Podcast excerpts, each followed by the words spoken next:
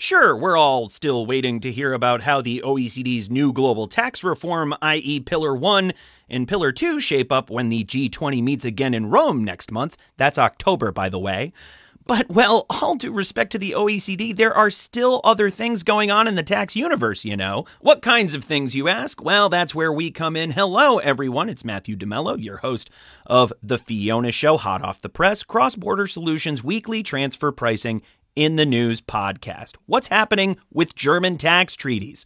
What will the end of LIBOR mean for transfer pricing in Australia? And where's transfer pricing scrutiny on the rise right now? We've got it all right here, hot off the press. But first, a message from my friends and yours at Cross Border Solutions.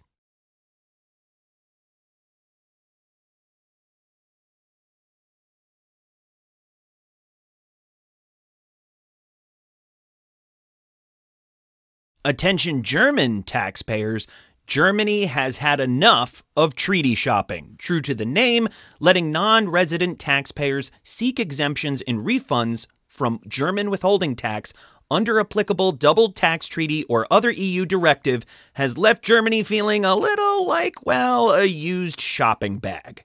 In following rulings from the European Court of Justice, that found former versions of the provision incompatible with EU law, it appears the bottom of that bag has finally fallen through. Most noteworthy is how the new rules close the loophole for taxpayers interposed into the group structure for the purposes of exploiting a tax benefit otherwise unavailable. Judging whether or not that is the case is still left up to a two tiered test. The first part is called the quote unquote shareholder test or look through approach and is severely restricted by the new rule changes. The quote unquote look through refers to the tax authority looking through which persons would not be entitled to relief if they received the income directly rather than as a payment under the company's articles of association or another structural arrangement. Then comes the income test, which evaluates whether the source of income in question has a material connection with a corporation's economic activity. Now, if you're starting to loosen your collar a little bit hearing this, we understand, but try to breathe because there are ways out. If the taxpayer can prove the purpose of their involvement is not to attain a tax advantage, known as the primary purpose test or PPT escape, or if the company's main class of shares are substantially and regularly traded on a recognized stock exchange known as the Listco escape, then they're in the clear. The new rules apply to payments made from June 9th, 2021 onwards, and until June 9th, if the new version of the provision is more advantageous to the taxpayer than the old version. Now, isn't that nice of them? Don't look a gift horse in the mouth depends on who you ask. A new discussion paper published August 12th from the Australian Taxation Office is making overtures to representatives of multinationals on how to address the transfer pricing fallout from the decline and fall of the London Interbank Offered Rate, or LIBOR, reporting for which is scheduled to end December 31st of this year. In transfer pricing and onto much of 21st century finance, it's the end of an era, but not the end of controversy over LIBOR.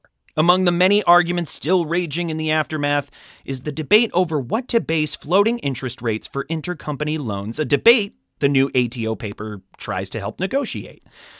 Raising eyebrows among observers is the 5% margin used in the ATO's example within the paper, considering the ATO went after Chevron over a 4.14% loan margin, arguing that it should have been below 1.5%. Considering, uh, let's say, how friendly the ATO can typically be in these arenas, is relying on a 5% margin too good to be true? Uh, we're not big fans of those odds. But also, for the opening salvo of a tacit negotiation process, it can't be all bad to have the traditionally more aggressive party begin with a remarkably generous offering, even if it's symbolism at this point. The ATO is accepting feedback until September 10th before moving forward and will continue reporting where the conversation goes from there. Transfer pricing scrutiny is increasing all over the world, and the Czech Republic is no exception. In fact, in 2020, the number of tax assessments by the Czech Tax Administration increased by four times the number performed in 2019, resulting in an additional tax collection 1.3 billion Czech koruna last year. That's almost 63 million US dollars. Most recently, the tax administration has been focused on inspections that began before the pandemic, but now things are picking up and new transfer pricing investigations have already begun. In Czech, corporate tax returns, of course, require an appendix disclosing all intercompany transactions along with descriptions of them. And so, transfer pricing has been a key focus during tax inspections. Given budget deficits due to the pandemic, the Czech tax administration will be looking to make up losses, so be proactive about transfer pricing documentation, as we expect transfer pricing to be under the microscope even more. And there you have it, all the transfer pricing news that's fit to print. I mean, record?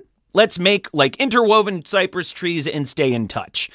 Plus, if you like this podcast, you're going to love the other shows in Cross Border Solutions Tax Podcast Suite. That's the Fiona Show R&D Tax Credit, the Fiona Show Tax Provision, and our anchor program, the Fiona Show Transfer Pricing. Subscribe to this podcast on Apple Podcasts, Spotify, or wherever you get your podcasts. That's the Fiona Show, hot off the press, and we'll keep you up to date on the latest headlines in transfer pricing. I'm Matthew DeMello, and they let me host, edit, and engineer this program. Marilyn Mitchum-Strom is our executive producer, and we both wrote today's script. We'll catch everyone next week.